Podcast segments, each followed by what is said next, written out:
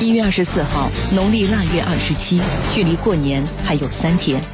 十三天之前，北京西站广场上，因随身携带的一根高尔夫球杆杨卫，吸引了媒体的注意。这支五十块钱的球杆是他带给十一岁儿子的新年礼物。给我儿子带了高尔夫，高尔夫，知道吧？我们是五线城市，五线城市他没有，北京北京这不是有吗？在我家弟弟随便打，他他丢不了。一个暖心的返乡故事，高尔夫大叔杨卫很快成为春运大幕下的一名网红。然而回家不到四天，杨卫便偷偷回到北京。高尔夫大叔的回京之路，在别人看来难以理解，这背后有着他与父母不得不说的故事。江苏新闻广播南京地区 FM 九三七，苏南地区 FM 九五三，铁坤马上讲述。杨卫的理想，那就是当一名领班，能够指挥手下一百多号环卫工人。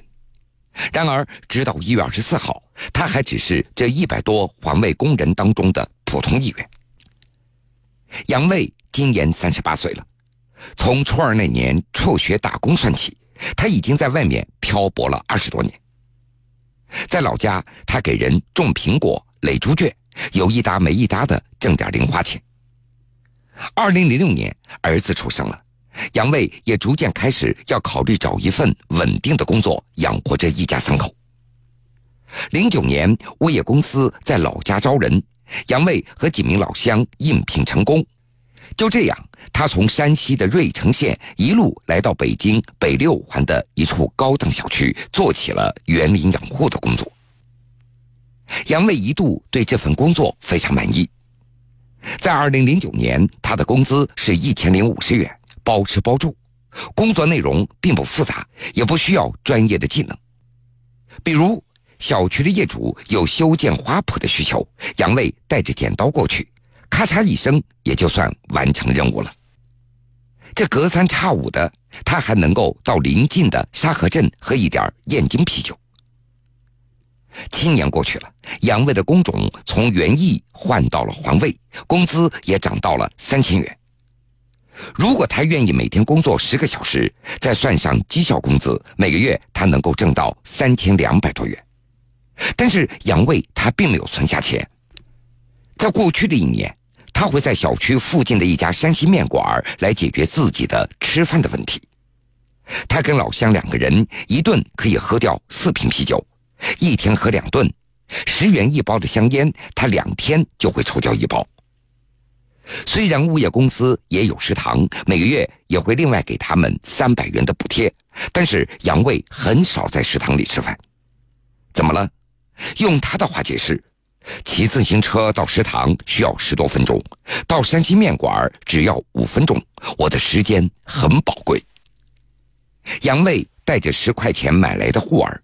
迷彩棉服里套了一件薄棉衣，一件夹克，一件衬衫，外面还罩着一件秋衣。除了那件一百五十元买来的迷彩服，其他衣服那都是业主送过来的。经常有小区的业主给他送衣服，大了旧了，由于各种各样的原因，最终这些衣服都穿在了杨卫的身上。一月十一号一大早，杨卫他没有吃早饭。不到九点钟，他就提着二十斤大米，带着几本新台历，和老乡一起踏上了回家的路。那是物业公司放假的第二天。其实杨卫他也不想那么早回家，可是实际上，早在十二月十三号，他就去自己所打工的沙河镇的一家代售点去买车票了。二百六十四元的票价，再加上六块钱的手续费，杨卫他一点都没有含糊。一月十一号一大早，公交转地铁，一个多小时以后，杨卫出现在北京西站的站前广场上。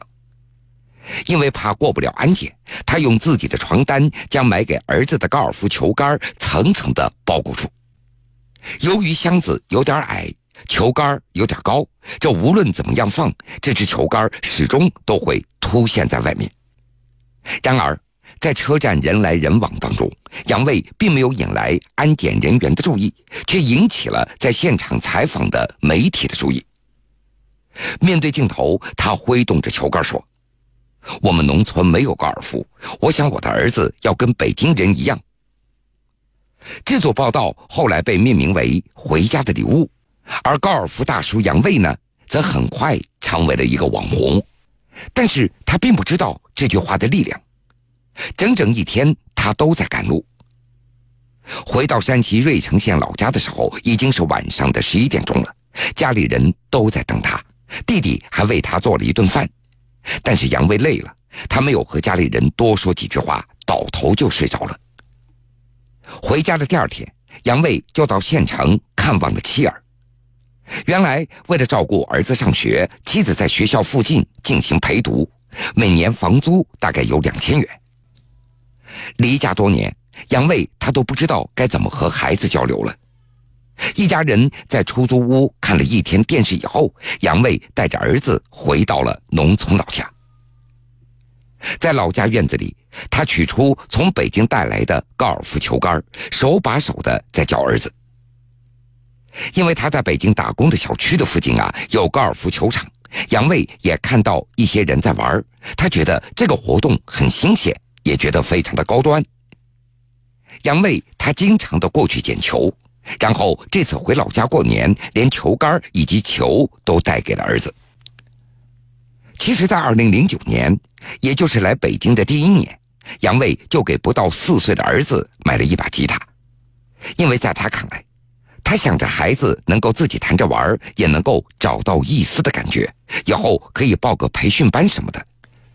其实一直到现在，杨卫他都不知道儿子有什么样的兴趣爱好，他只想带一些城里流行的东西，让孩子见见世面。在北京漂泊了五年，杨卫与儿子之间的交流仅仅局限于微信上的沟通。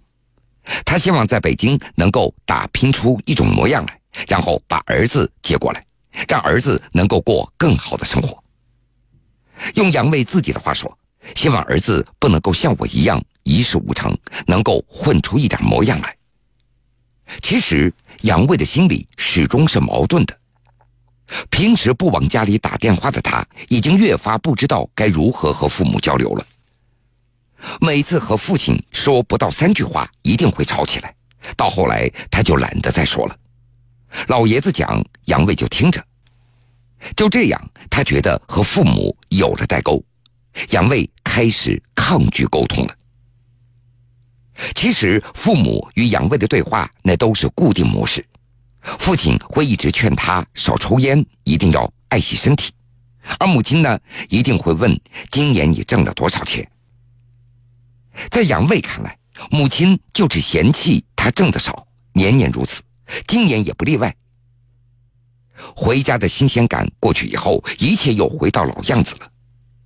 他往妻子的手中塞了四千元的现金，加上银行卡里所结余的八千元，这一万两千元是杨卫整个二零一六年的存款。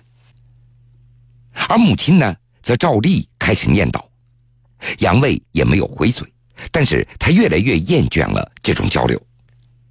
用他的话说，他们不理解我，我一年到头在外面打工也非常辛苦，回家还要听这些。你说烦不烦啊？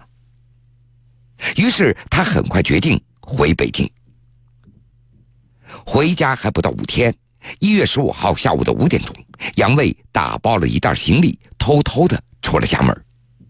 家里人还以为他只是去一趟县城，所以也没有留意。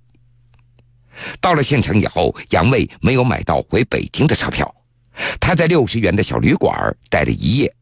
第二天一大早，买了一张站票，踏上了来时的路。直到上火车之前，他才告诉妻子。而母亲知道这个消息以后，也曾经打电话劝杨卫回家，但是杨卫并没有听从。他觉得一定要做出一点样子来，他想用不辞而别的方式告诉家里人，自己也希望能够听到鼓励的话。一月十六号，回到北京的当天，一个人在宿舍待了一周，杨卫有些后悔了。身为家中的长子，他发现自己居然不记得父母的生日，甚至都想不起来父母具体的岁数了。他只知道父亲属猴，母亲属狗的。妹妹和妻子也不断的给杨卫打电话，希望他能够回家过年。杨卫他不知道该如何解开这个心结，他觉得今年好好干，混出一个小头目来，多拿一点奖金和工资，也许父母就不再埋怨他了。他从来没有尝试过与父母好好聊聊自己在北京的生活。面对记者，杨卫摇了摇头，神色又暗淡下来了。我这个人啊，做人挺失败的，我不知道和他们该说些什么。我总觉得没这个必要，这些年都是这么过来的。现在你叫我怎么改正呢？杨卫用离家出走的方式来宣示自己所谓的性格。他渴望改变，但是却不知从何处入手。于是他就决定从和解开始迈开第一步。杨卫拿出手机，拨通了六十岁母亲的电话。电话接通的那一瞬间，他有点紧张。通话时间长度只有两分钟，这是一年以来母子之间最长的一次交流了。寻常的问候、吃饭、穿衣，然后匆匆的挂断。母亲的手机上的备注名也被杨卫存为了“爱的风险”。他告诉记者：“今年五一，我一定回家。”